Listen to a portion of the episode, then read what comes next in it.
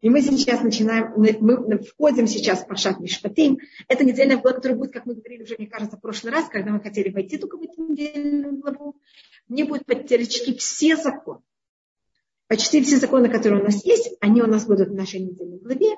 Э, и у нас мы рассматривали, что первый закон, который рассматривается, это, как мы говорили, о самых слабых, о самой слабой части э, общества.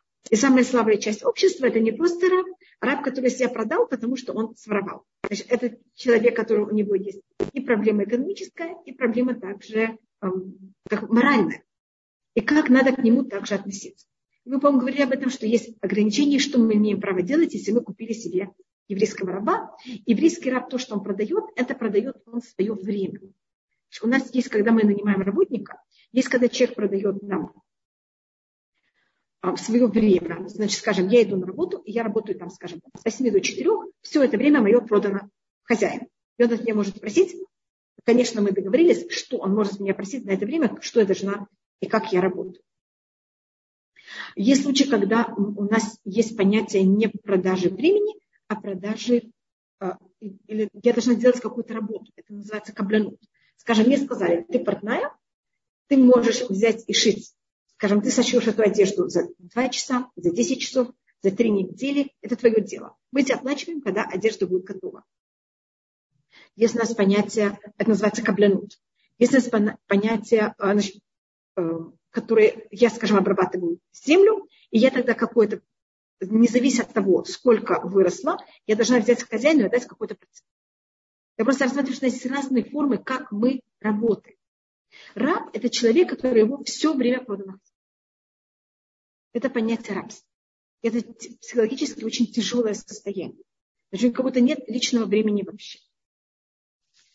А, по-моему, мы уже рассматривали, что потом, когда он э, выходит, значит, и он может себя продать по закону только на 7 лет, больше этого не может продать. Он может себя потом перепродать, если он хочет, но теоретически он может себя продать только на 6 лет. Мы вам говорили, в швее, а на седьмой год он выходит на свободу, не зависит от того, сколько там денег он эм, должен или не должен. Он выходит на свободу э, бесплатно, и тогда, только тут у нас об этом не говорится, это у нас говорится в книге Вайка, когда повторяется эта вещь еще раз. Мы, по говорили, что каждая вещь повторяется три раза. И у нас рассматривается, что когда такой человек, мы рассматривали а, человека, который своровал.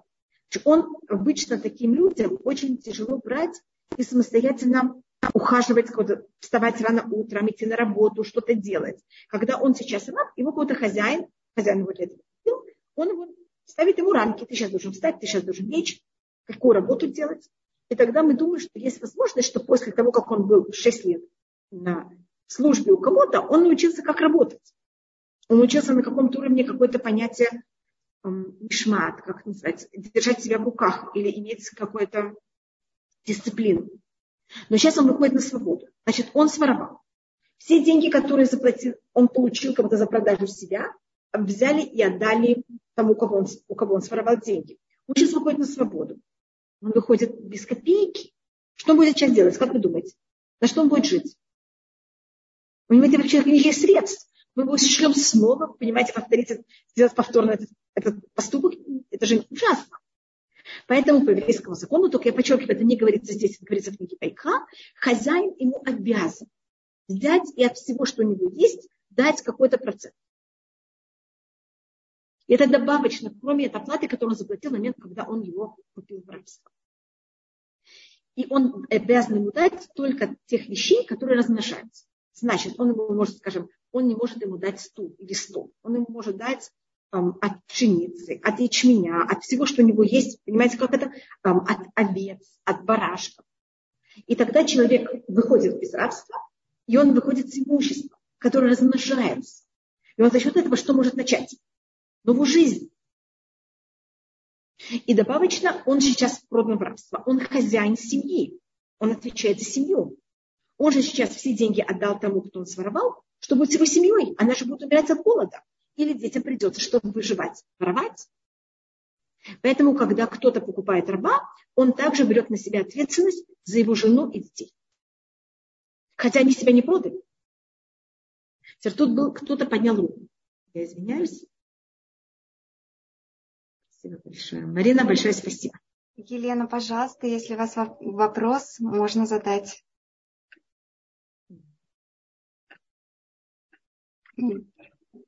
Может быть, случайно. А, так я тогда продолжаю читать. Но он, с другой стороны, он в какой-то мере на каком-то уровне изолирован от своей семьи, потому что его семья живет одна, и хозяин должен его семью содержать. А он в какой-то мере все время живет в доме хозяина. Им бакапуя по бакапуя це, им балишаву, бояца и что ему. Если он пришел сам, он сам и выходит. Если он был хозяин, значит, если он был муж жены, он и выходит жена его с ним. Что значит жена выходит с ним? Это то, что мы рассматривали, что хозяин должен также брать и оплачивать, понимаете, как содержать его жену, и если у него есть дети, содержать его детей. А то это, понимаете, значит, что происходит, если вы купили себе хозяин, э, раба?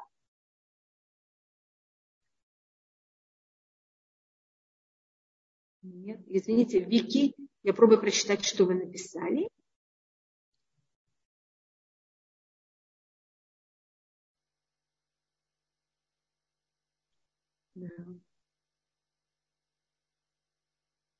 Значит, мы тут рассматриваем, что произошло, если человек своровал громадную какую-то вещь, настолько, что понимаете, что это взять и вознести, тогда надо такая, такое. Невыгодно тогда раба, в наши дни нет рабства. Да, Значит, конечно, в наше время рабство не, невозможно.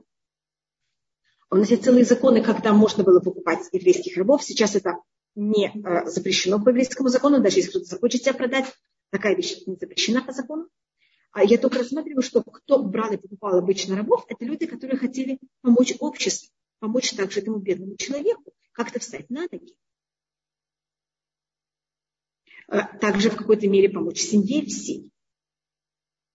Может, этот человек, он, как видите, он не может содержать семью, и для того, чтобы содержать семью, он должно быть ворует, или он не может правильно пользоваться имуществом.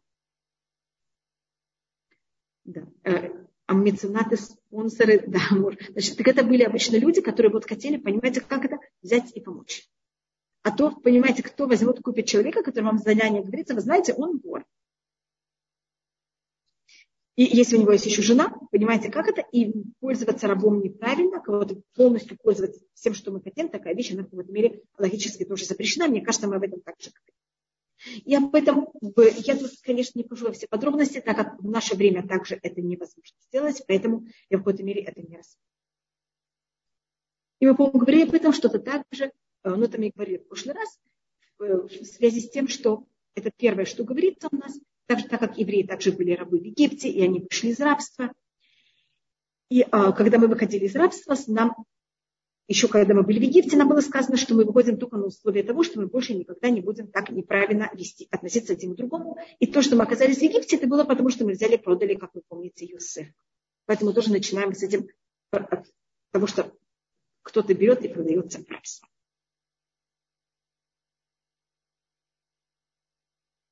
Нанять преступника, да, потому что, смотрите, я, я, сейчас объясню, какая разница.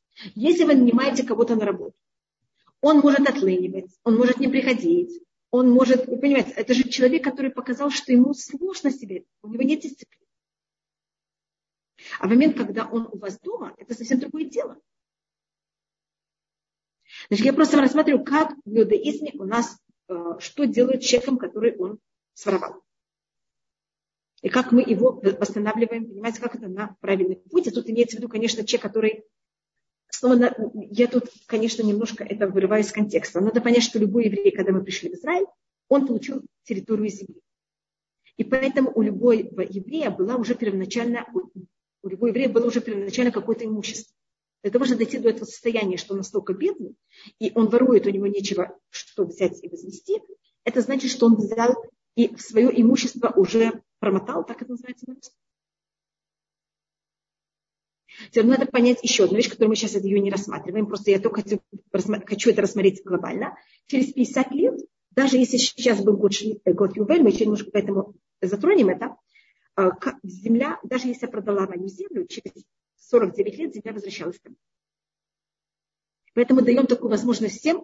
А, значит, это только одно, ну, там два поколения могли быть достаточно в таком тяжелом состоянии, через два поколения все восстанавливалось. Извините, я вижу, что у вас интернет сел. Это мой интернет или ваш? Пока все в порядке. В порядке. В порядке. Хорошо, просто я вас вдруг видела, что вы замерли. Поэтому я не была уверена. У человека нет дисциплины. В чем? Да, сейчас меня спрашивают. Э, все хорошо, да, спасибо. Просто я увидела, что есть какая-то проблема. Хотя, какая глубина причины того, что у человека нет дисциплины? В чем корень? Корень – это, что у человека нет ощущения своей важности. И у него нет ответственности. Корень – это ответственность. Когда у человека есть ответственность, у меня, тогда у человека даже если, тогда он в состоянии заставить себя и иметь в какой-то мере дисциплину. Когда у человека нет понятия ответственности, с дисциплиной очень сложно.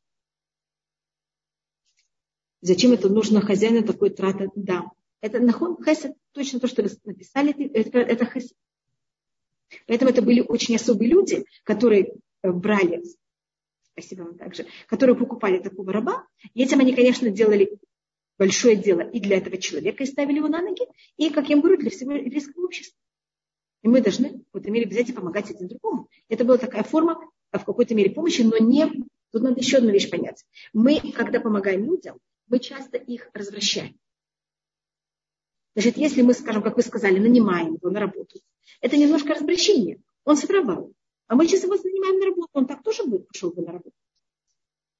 Поэтому он да, в какой-то мере расплачивается с тем, что он своровал. Ему же придется 6 лет быть в одном месте. Это чуть не как 6 лет быть в тюрьме, понимаете, потому что он не видит семью, семью он, понимаете, как это?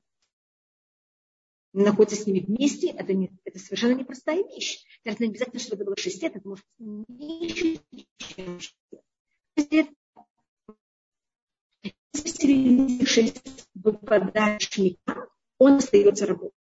Если в течение этих 6 лет выпадает юбель, юбель это каждый 50-й год, 50-й год все нули. И написано, даже поэтому, когда продавался кто-то а все понимали, что если, скажем, через 3 года будет год юбель, это 50-й год, как на русском, видите, есть слово юбилей, что это юбель, это говорится в книге Вайка. А, вы знаете, что я тут беру со всех мест вместе, просто для того, чтобы объяснить, как это, а, все законы, как у нас вместе. Значит, если сейчас продается раб, и все знают, что через 3 года или 4 года будет год юбель, все понимают, что мы его покупаем только на три года. И там на четыре, если на четвертый год. Потому что в момент, когда начинается год юбилей, все нулируется. Раб возвращается к себе домой, и он также получает ту землю, которую ему была его земля первоначально. И тогда он, понимаете, может все начать. Но шмита не аннулирует, а ювель аннулирует. Поэтому, когда мы тут говорим 6 лет, это не связано с шмита. Хотя шмита это каждый раз седьмой год. Но это седьмой год от продаж. Понимаете, как это? А ювель, он как будто глобальный для всего.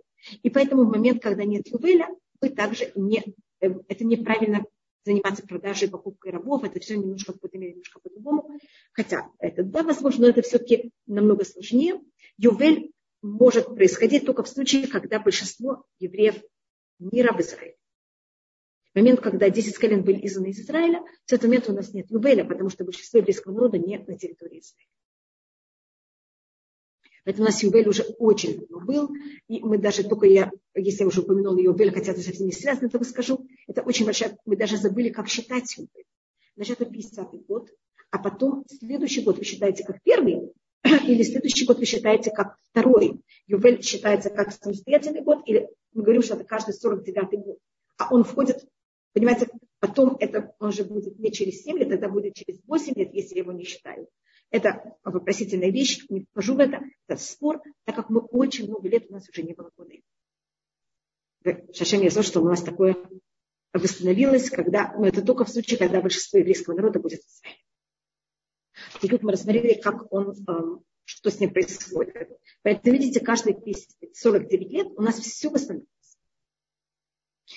И год Ювель, может, только я скажу это такую маленькую вещь, он у нас начинается с Рошишана, а рабы и рабы с Рошишана до Йом-Кипура остаются в доме хозяев, прекращают работать, а в Йом-Кипур в год Ювель трубили тоже в шуфар. Значит, мы сейчас трубим в шуфар только в Рошишана, а так вся молитва Рошишана тоже молились в Йом-Кипур. В Йом-Кипур трубили в шуфар, как в Рошишана, не только при окончании Йом-Кипура, а в середине всего дня, и это был знак того, что все рабы свободны, и земля возвращается к себе. И тогда после Йом-Кипура все возвращались к себе домой. Йом-Кипур это все освобождались. А с Ошана до Йом-Кипур это был такой, понимаете, как они кого-то свободны, но еще не возвращали к себе домой. Сейчас мы начинаем э, продолжать с третьего вопроса. Им, э, ой, смотрите, третий мы уже смотрели.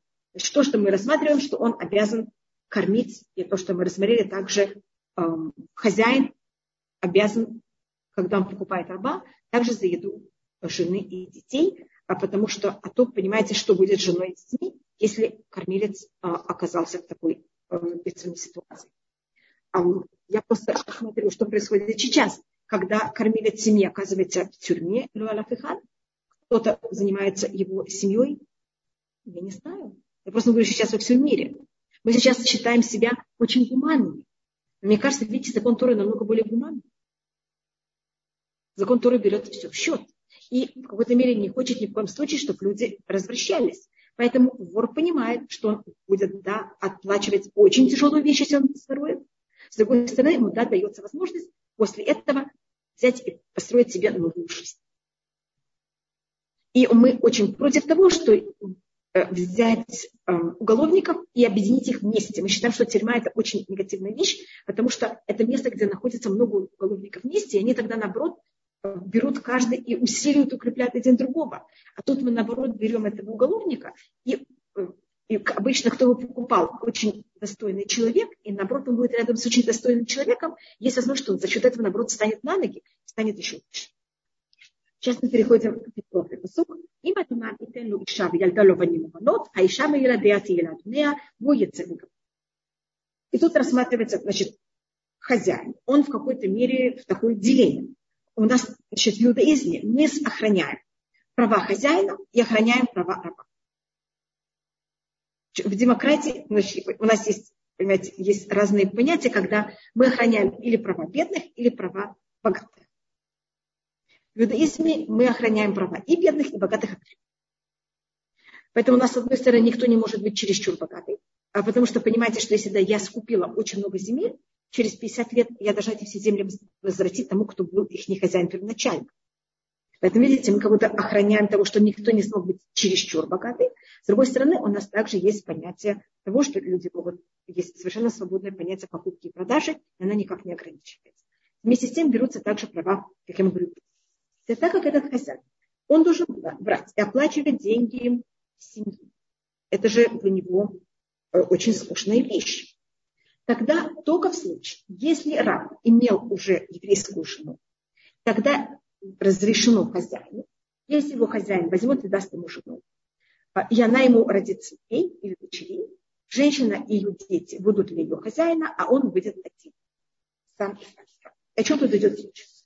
Значит, у нас есть два понятия рабов. У нас есть еврейские рабы, значит, это евреи, которые оказались в рабстве, которые или продали себя, евреи только в случае, если они себя продали, или в случае, если они что-то своровали, и тогда их продает суд, или если они очень обеднели, и они тогда себя продают для того, чтобы эм, заплатить за долги, или чтобы их семья могла как-то продолжить, продолжить экономически существовать. Это у нас два случая, из-за чего еврей может оказаться в рабстве. А у нас есть другая вещь, это не еврейские рабы. Мы говорили об этом. Называется у нас эвет кнани, рабы. Значит, если мы могли купить не еврея в рабство, а тогда он, мы его, он же не еврей, он вообще не знает никаких законов и никак. Иметь его в доме, когда он, он нарушает все законы и вообще не знает никаких законов Торы, для нас это очень проблематично. Поэтому ему давали какое-то время, с ним занимались, давали ему имя, время адаптации. И если он после этого соглашался, тогда ему делали обрезание, если это был мужчина, его окунали, и он тогда становился еврейский, не еврей, который раб у еврея. И почему он считается не еврей? Он же прошел как будто э, процесс Гиюра, потому что этот процесс был насильный. Он же не сам выбрал этот путь, а он это выбрал только потому, что он оказался в рабстве еврея. До рабства, а потом, да. Так сейчас я это все рассмотрю. То, что вы спрашиваете, Вики, я сейчас это рассмотрю, я только хочу объяснить, что это. И то же самое могла быть не еврейская женщина, которая оказалась в рабстве у еврея. Она тоже проходила эм, процесс гиюра, но это считалось, не, это считалось насильный гиюр. эм, я вам говорю, если, скажем, он, они отрицали, говорили, что они ни в коем случае не хотят стать евреями, хотят продолжать быть язычниками, тогда мы их продавали на Потому что, вы понимаете, мы их не можем такими держать. Такие вещи почти никогда не происходили, потому что быть рабом у еврея, любому еврею, нееврейскому рабу очень стоило, потому что они имели очень много прав. У нас есть права нееврейских рабов, у нас есть права еврейских рабов, у нас есть, понимаете, есть, и это все находится в законодательстве. Еврей не имеет права жениться, или еврейка не имеет права выйти замуж за нееврейских рабов. Нееврейские рабы, они имели право жениться только между собой.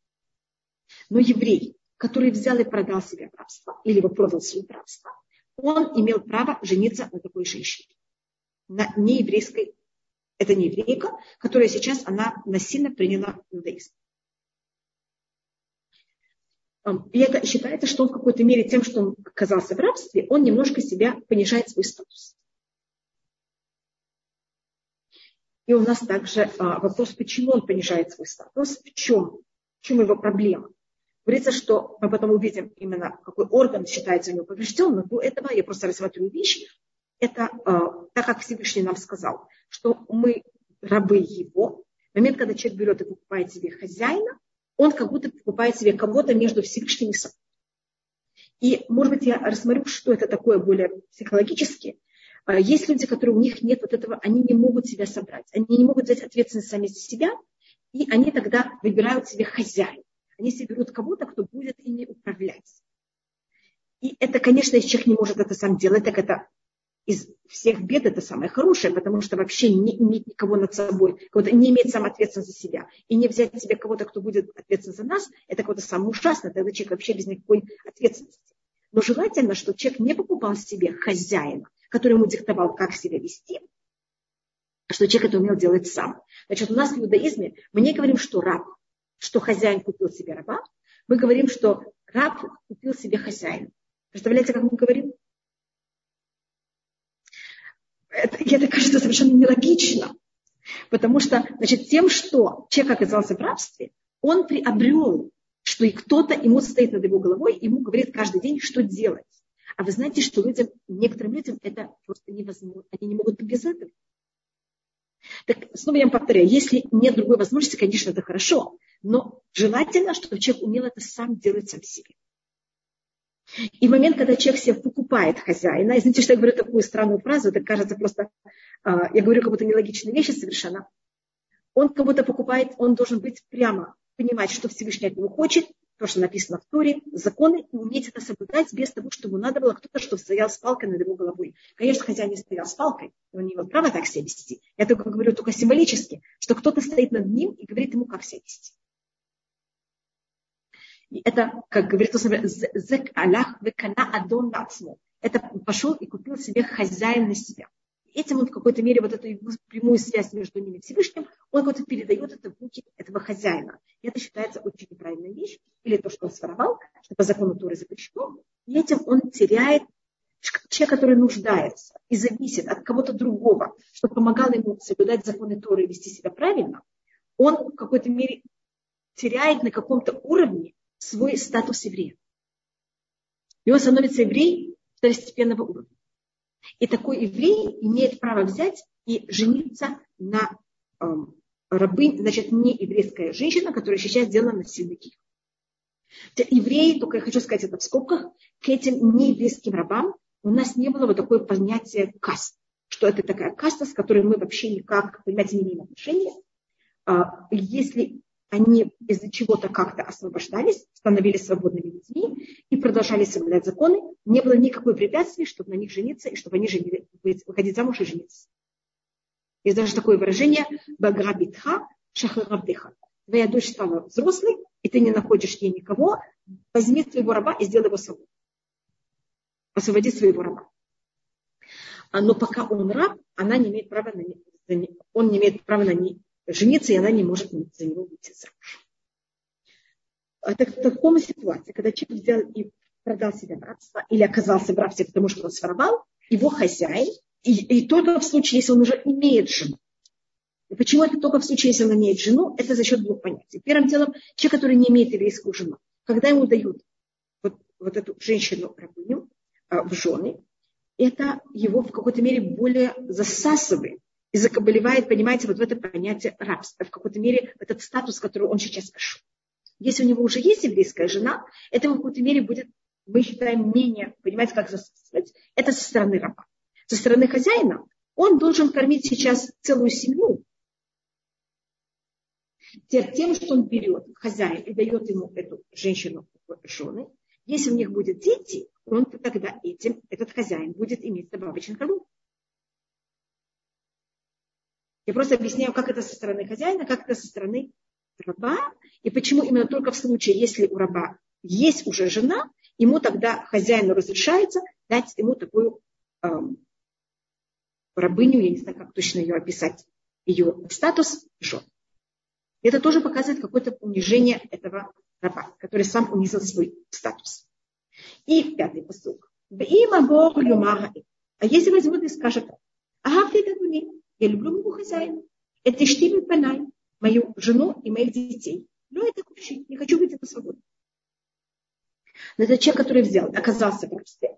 Ему вот это понятие, что есть кто за ним, ему говорит, что делать и что не делать, ему это очень комфортно. И он боится выйти на свободу.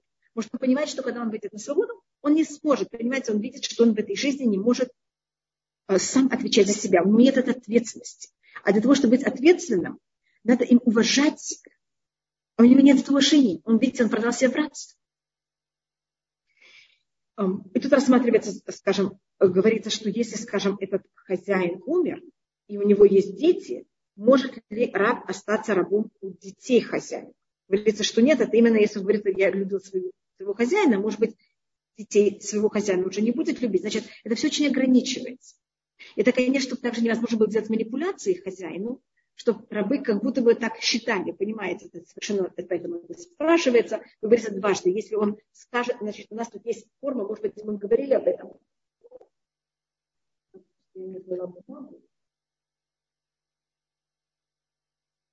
А, если вы читаете на иврите, тут есть форма грамматическая, которая называется макор. Мы не знали, мы говорили о такой вещи. Это очень непростая вещь в грамматике иврита. Может быть, мы уже говорили, называется маком, и это у нас тут тоже эта форма, она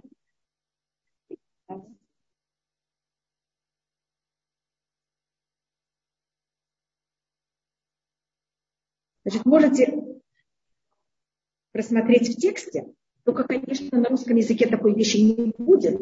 Я только ее взяла и выделила. У нас есть форма в грамматике, которая она, это называется на иврите макор. Макор значит источник. Значит, это грамматическая форма, которая она не прошедшая, не будущая. Она в какой-то мере не имеет никакого особого времени. И не имеет к ней, ее невозможно сделать эм, там я, ты и он.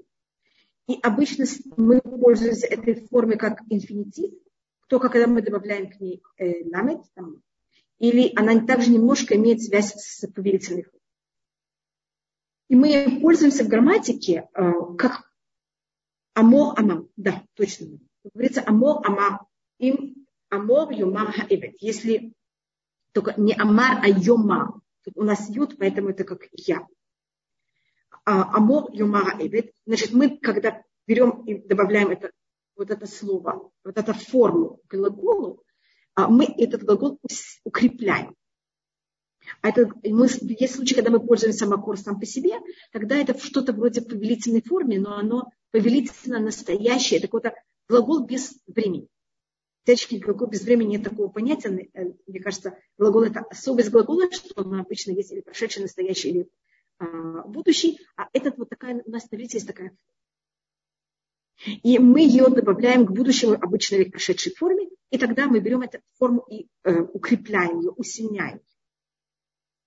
Тут у нас есть также вот эта форма. Если раб это скажет, значит, это не должно быть сказано один раз. Это значит, что этот, этот раб эту вещь в какой-то мере повторяет. Он, вот это всем понятно, что это так. Не что там была какая-то манипуляция, мы там что-то приятное сказали, поэтому он так решил. Меня спрашивают, не считается ли это неправильно, если человек очень много раз обращается к раву.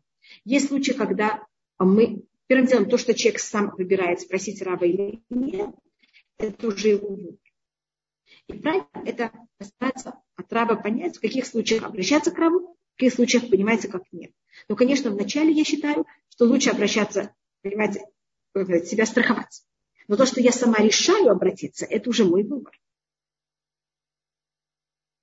А, и потом понимать на базе этого, в каких случаях надо обращаться, в каких нет. И оно, у нас мы без рава не можем существовать. Потому что есть какие-то вещи, в которых я некомпетентна. Я буду совершенно неправильно, если я буду решать сама, я спрашиваю того, кто в этом э, разбирается.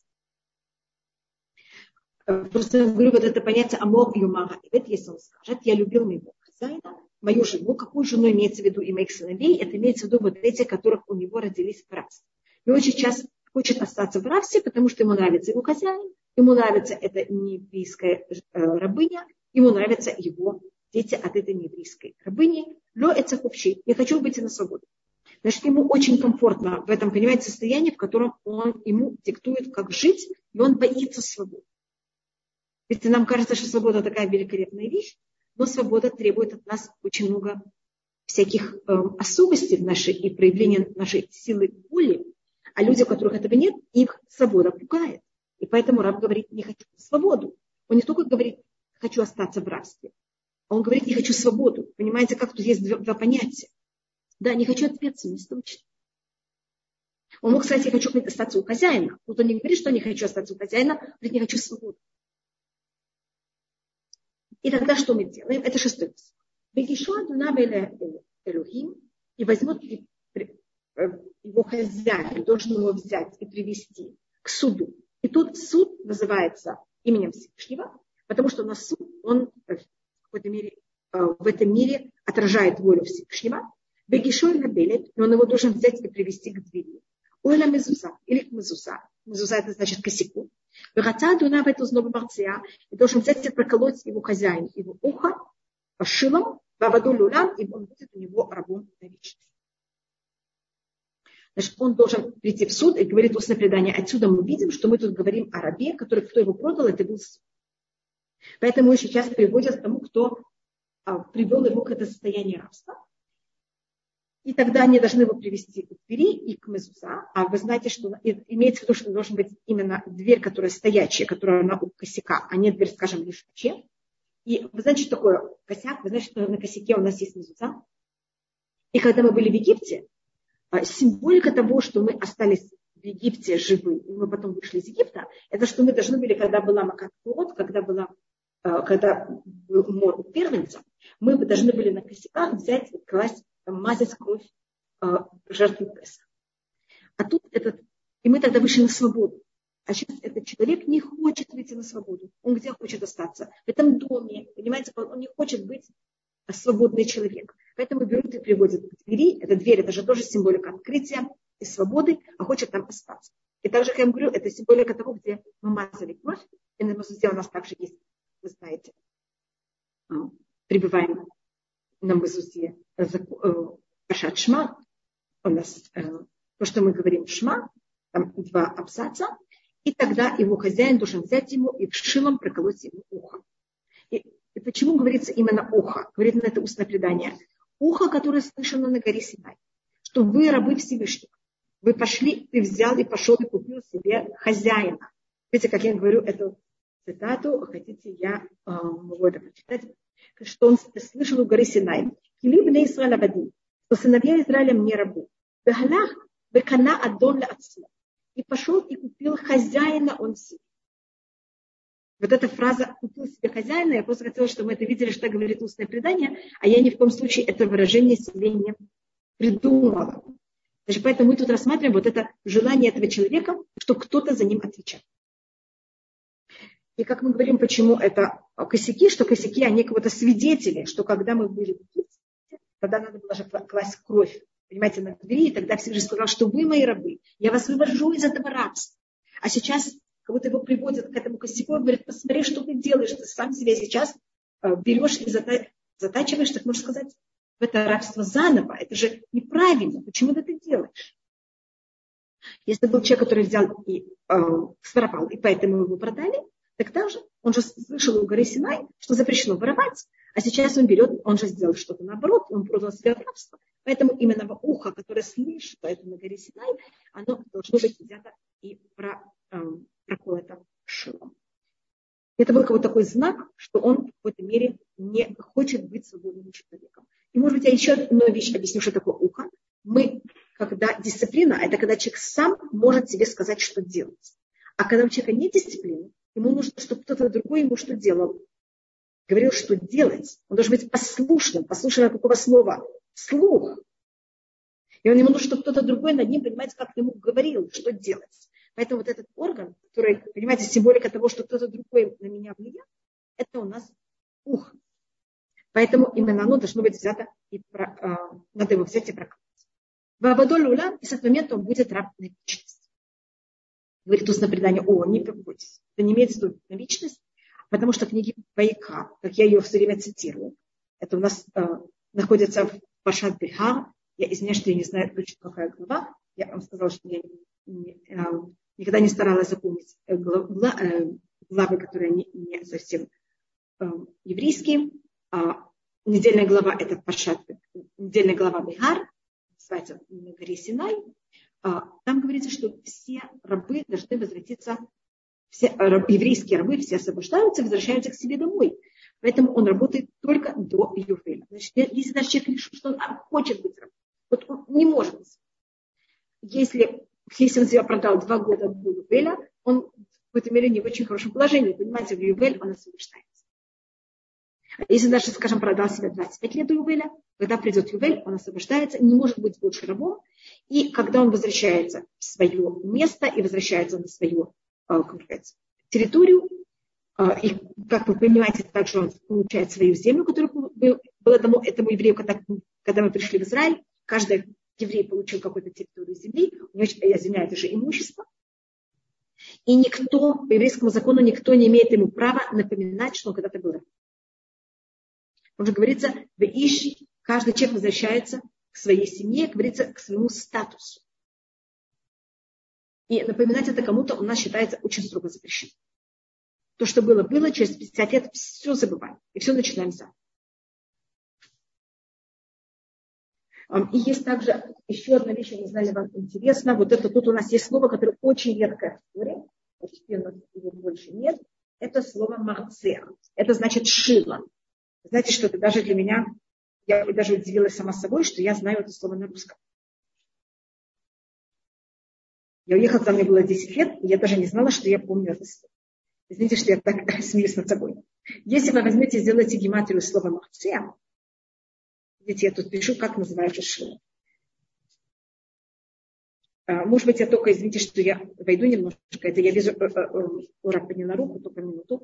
У нас первым делом, а, если мы берем и пользуемся а, в такой форме, если видите слово, которое у нас написано мем с патахом, потом у нас шва, потом у нас тире, только под айном обычно ничего не должно быть, это форма инструмента. У нас все инструменты на иврите должны быть по этой форме, они могут быть женского рода или мужского рода. Женского рода будет в конце А, мужского будет без А. То, то, что тут есть э, А в конце, это потому что это Ай. Если Айн и Хет в конце, будет тогда А. Скажем, ключ. Вы знаете, как будет мафтех? Ведь это те же самые точки. Вот это А, это потому что это Хет. А скажем, вы знаете, как будет на вилка? Мазлег. Значит, все инстру... эта форма называется у нас форма инструмента. Но это просто про между прочим, э, если кого-то интересует грамматика, иврит построен просто как математика. У нас есть э, формулы, ведь это формула. Мы в начале, потом три буквы корня, э, вот именно с такими точками, и тогда это значит у вас инструмент. Можете даже сами взять и придумать, какие вы хотите инструменты сами. И, скажем, у нас вот модерны, извините, что я а, в этом мире отхожу от темы немножко, а мы можете, скажем, сейчас калькулятор. Значит, корень этого слова это calculus, это в какой-то мере эм, calculation на английском, это значит э, что-то вроде арифметики. На иврите это, это, какой-то, это хэшбон. И как будет на иврите э, компьютер? Возьмите эту форму, вставьте сюда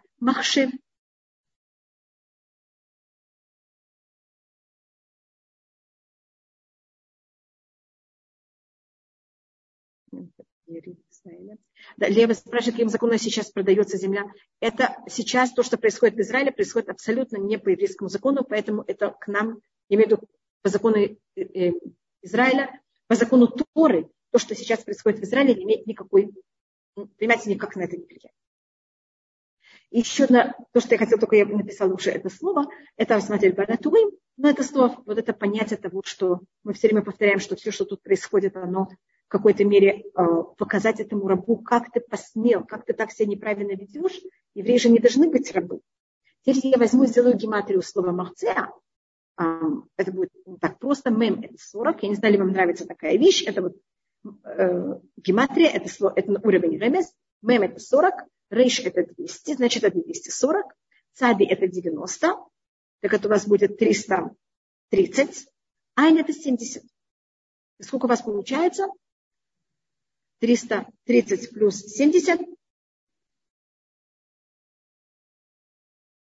будет ровно 400. А как вы знаете, Всевышний сказал Аврааму, что еврейский народ будет рабом сколько времени? 400 лет. И как будто бы это же такая это такое было для Авраама тяжелая новость, что еврейский народ будет рабом 400 лет. А ты сейчас берешь и хочешь остаться в рабстве. Поэтому берутся шила, которые в гематрии 400, и протекает тебе ухо. Как ты это хочешь сделать вообще? Авраам, когда это услышал, уже было так тяжело.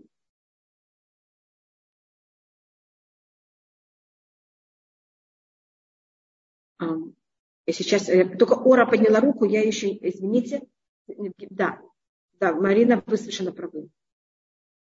Пожалуйста, и сейчас а, Ора, вы подняли руку? Извините, это ошибка да. была случайно. Ой, хорошо, извините, извините. Пожалуйста, пожалуйста. Сейчас у нас есть э, еще одна вещь. Это седьмой посук. Это достаточно... Вот мы сейчас поймем, о чем тут идет речь.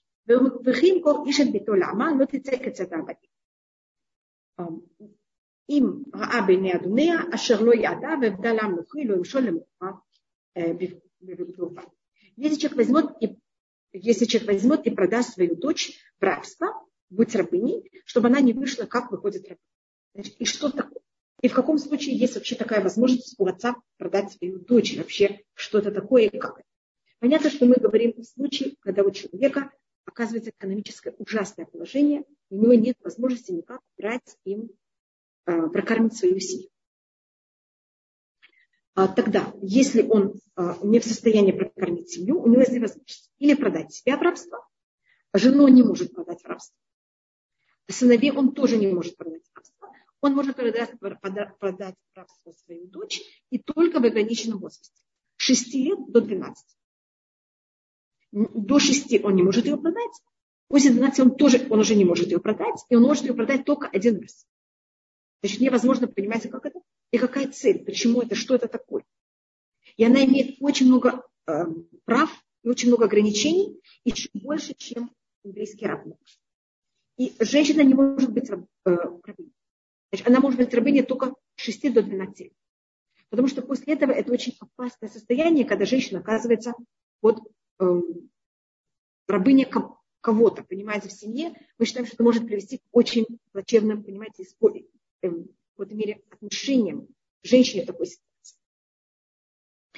И э, почему такая вещь разрешена? Потому что мы считаем, что это человек. Он этот отец. Он не человек, который может взять и прокормить семью. Теперь, если она остается у него в доме, так она мучается от холода, она без еды. Должно быть, этот человек также не умеет воспитывать детей. Потому что, видите, он сам себя не может Он сам не может, это не всегда, не в любой ситуации, но часто. Это потому что человек не имеет такой ответственности, понимаете, взять и прокормить свою семью. Есть случаи, когда это не его вина, я только говорю глобально. И тогда, если он берет и продает эту девочку, значит, она тогда молодая девочка. И что она может... Но вы знаете, что девочка в 6 лет, 7 лет, она может очень много помогать. Она может смотреть за детьми хозяина, она может играть с детьми хозяина. И в таком случае, э, это единственный случай, когда берется и разрешается ее взять и продать.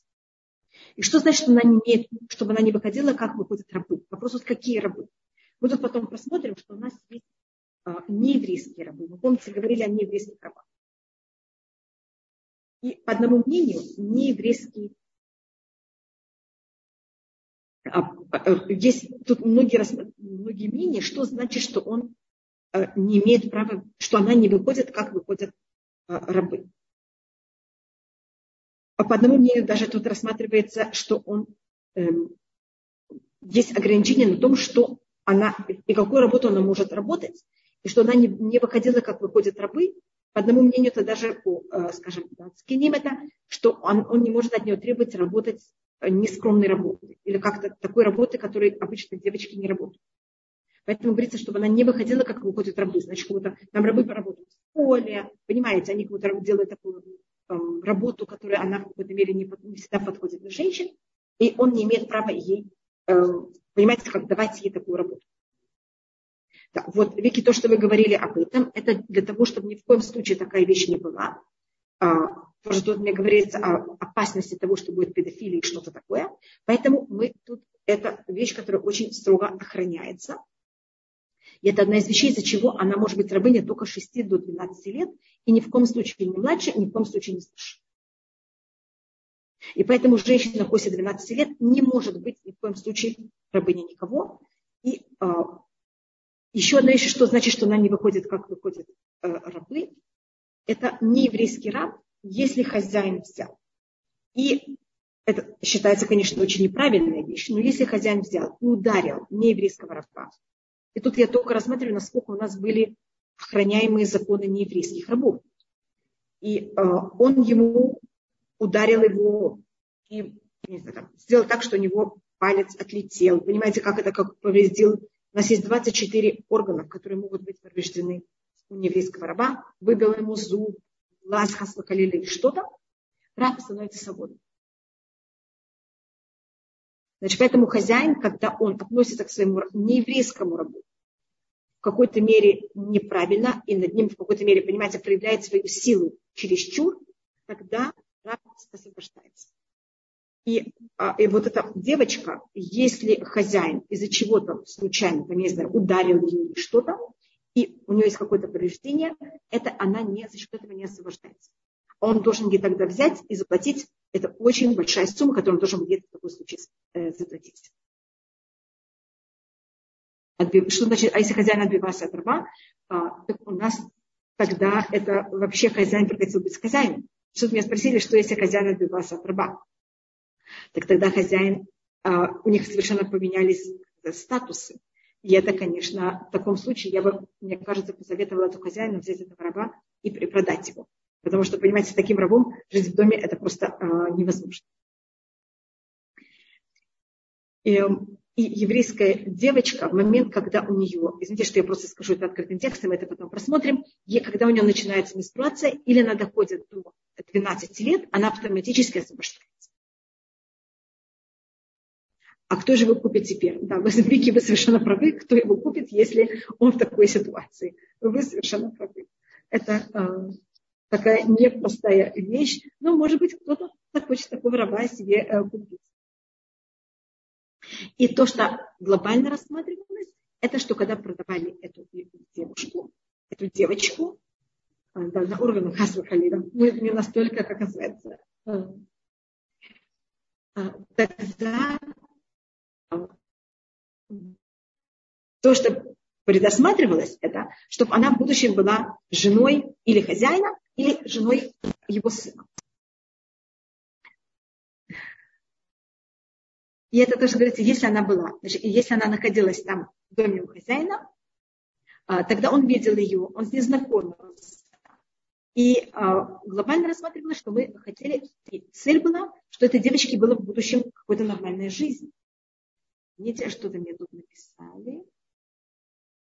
Вы, посетите стену плача, как на иврите напишите, Господи, дай мне скорее выйти замуж. Пожалуйста, напишите в чате или на листике, что я могу перевести. Спасибо. Вы хотите написать это? Можете написать то, что вы написали, Всевышний понимает на всех языках. Вы говорили о числе 4, что означает, кажется, что это плохое число муки или да. Значит, э, число 400, это то, что мы рассмотрели про Марция, это, э, как вы знаете, первый раз, когда число 400 появляется в Танахе, оно, когда Всевышний обещает, я не знаю, это называется обещает, или э, предсказывает Аврааму, что его потомство будет мучиться в Египте 400 лет. Там только не говорится Египет, там говорится, что он будет мучиться в какой-то стране 400 лет, а мы будем там рабы. И поэтому именно э, это шило, которое берет и э, прокалывает ухо человека, который хочет остаться в рабстве, и его гематрия это 400. Это как та вещь, которую мы совсем оплакиваем, что мы в этом рабстве, ты именно кого-то хочешь взять и остаться в этом. И это считается, что если хозяин или его сын не хотят жениться на этой девочке, это считается для них неправильный поступок. Потому что, видите, тут есть девочка, которую ее отец не в состоянии его содержать. Сейчас, если она возвратится в дом, ей 12 лет, ей не будет так легко. Первым делом, когда в течение этих шести лет, если она была в доме хозяина кого-то, она первым делом научилась, как себя вести, ее приучили к какому-то порядку, она видела, как нормальный дом себя ведет. У нее, конечно, сейчас есть больше шансов взять и создать нормальную семью. Но все-таки ей зарабатывать деньги. И жить самостоятельно не так легко. И всего-навсего 12 лет.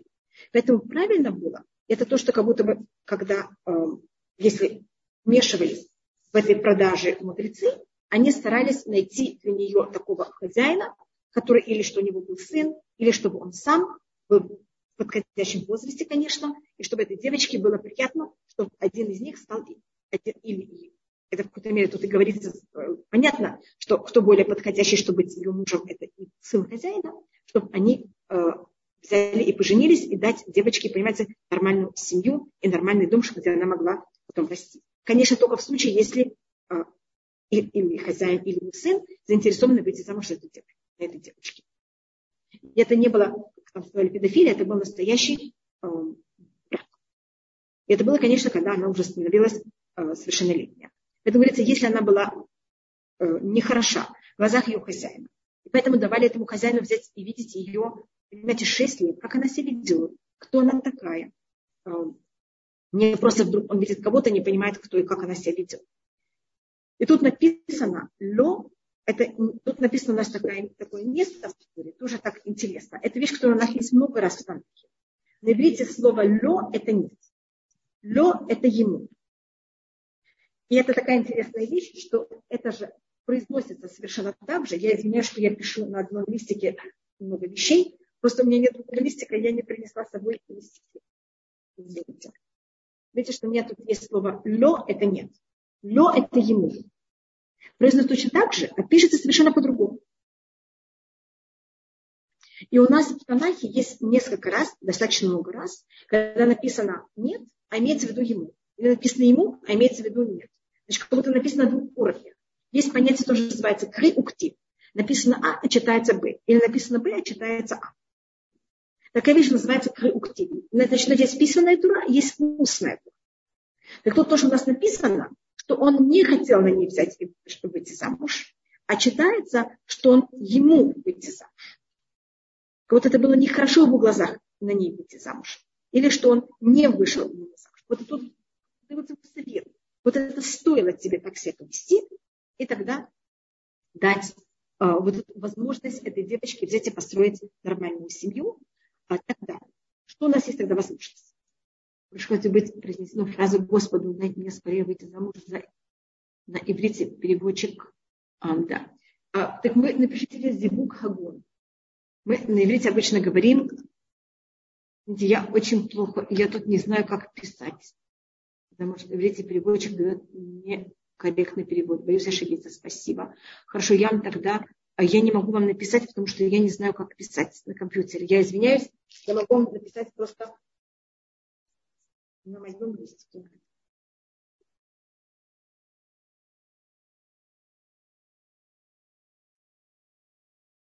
Значит, тут Эстер Видерман, вы спрашиваете меня. То, что я сейчас рассматриваю, кажется совершенно неактуальным и почему мы этим занимаемся. А, мы потом просмотрим, как это Орахаим, как он дает э, объяснение совершенно другом уровне, что это в какой-то мере становится также актуальным для нас также. И то, что я пробовала рассмотреть, актуальность этой вещи, это понятие того, что мы не должны, мы должны стараться быть самостоятельными и не покупать себе хозяев. Это значит не превращать себя зависим, зависимым от каких-то э, наружных э, обстоятельств. А когда человек берет, и у него оказывается зависимость от нарушенных обстоятельств, он как будто себе этим покупает рабов. А себе покупает вместе хозяин. Это считается неправильная вещь. И в наше время точно так же, как было в прошлом, есть эта склонность покупать себе хозяина. Это может быть привычки, это может быть любая какая-то вещь, от которой мы в какой-то мере э, превращаем себя зависимыми. А правильно, что мы были независимые люди. Мы вышли из Египта, чтобы стать свободными людьми и быть рабами только Всевышнего, никого другого. Это пишет Раби Юда Галини, он был поэт, у него есть такое стихотворение. Авдей знан, авдей авадим. Рабы времени, они рабы рабов. Значит, время имеется в виду всевозможные какие-то обстоятельства которые меняются за счет времени. То, что сейчас считается последний писк моды, это может быть психологическая вещь, физическая вещь, любая вещь. Мы тогда рабы рабов. Эвет Ашем улибат хувщи. Только раб Всевышнего. Он только единственный, кто он полностью свободен. И поэтому вот это понятие рабства, оно, не, оно сейчас не актуально, как вы рассматриваете, но в моих глазах оно осталось точно так же актуально, и мы часто сейчас даже больше рабы, чем были когда-то. Потому что сейчас можем быть рабы общества, рабы всего. Как любой кто-то себя ведет, мы должны кого-то всех поддержать вокруг. Сейчас какая-то мода или какое-то что-то, и мы в какой-то мере в рабстве. Я не могу себя вести по-другому. Почему не можете себя вести по-другому? А люди считают, что они закоблены чем. И это понятие рабства. Это рабство у нас тоже в наше время, как оно и было когда-то. Эм, тут написано, что люди не хотят брать ответственность за свою жизнь, кого-то обвинят кого-то другого. Понимаете, как это кто-то, общество, кто-то что-то за них виновато. Это, конечно, тогда люди, они рабы всего этого вокруг. Только я вам напишу то, что вы спросили. Это зиву.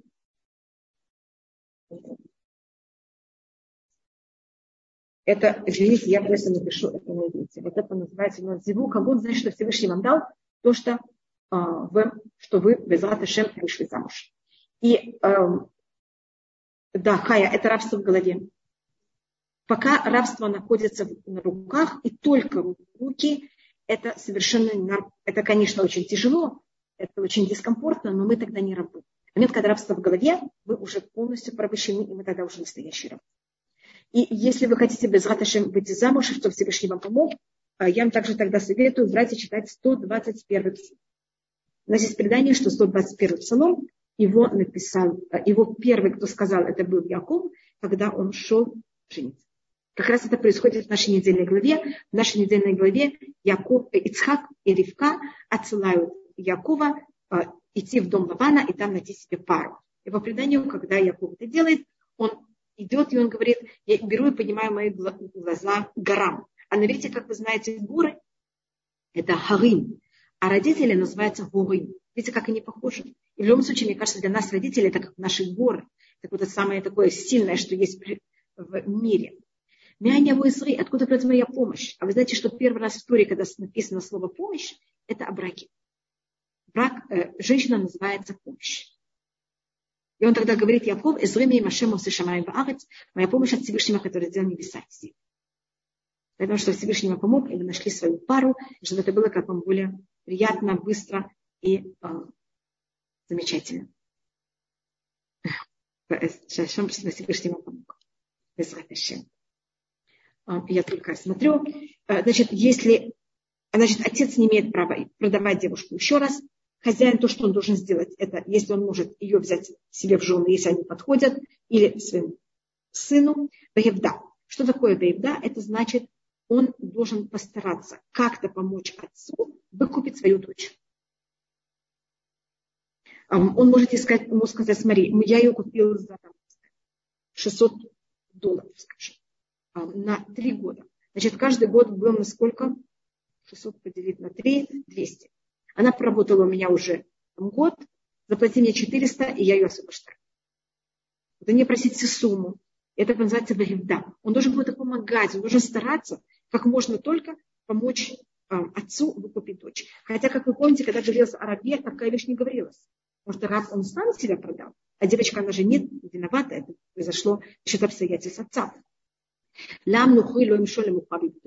Он не имеет права ее больше продавать. Ни отец, ни э, хозяин перепродавать ее. И это считается измена и отца, и это считается измена также, эм, что то, что отец его продал, это считается его измена тем, что он не смог свою дочь взять и прикормить. Это также считается измена хозяина, что он на ней или его сын не женились на ней. Он, есть, потом считается, что правильно, чтобы такая вещь произошла. Да им ливно ядына. Поэтому говорится, если он решит, что он хочет, чтобы она была жена его сына. И понятно, почему его сына, потому что это же маленькая девочка. Поэтому, кого она подходит этому сына, к Мишпата Банот Ясселя. Он должен брать и делать ей, как закон в череп. И у нас в, именно, когда у нас говорится о праве женщины, у нас всегда любая вещь в Торе говорится в крайности. И это тоже называется тем более. Если и мы знаем, какое право жены от мужа, именно в случае, если это была девочка, которая была рабыней в этой семье и вышла замуж за сына хозяина. Мы показали, думали, что есть такая опасность, что к этой девочке как будут относиться. Даже если она выйдет замуж за сына хозяина, как вы понимаете, второстепенное существо. Поэтому именно тут относ написано, какие права она имеет. И каждый из нас, права, которые мы имеем, они именно написаны здесь. Но это у нас будет на следующем уроке. До свидания. Очень приятно.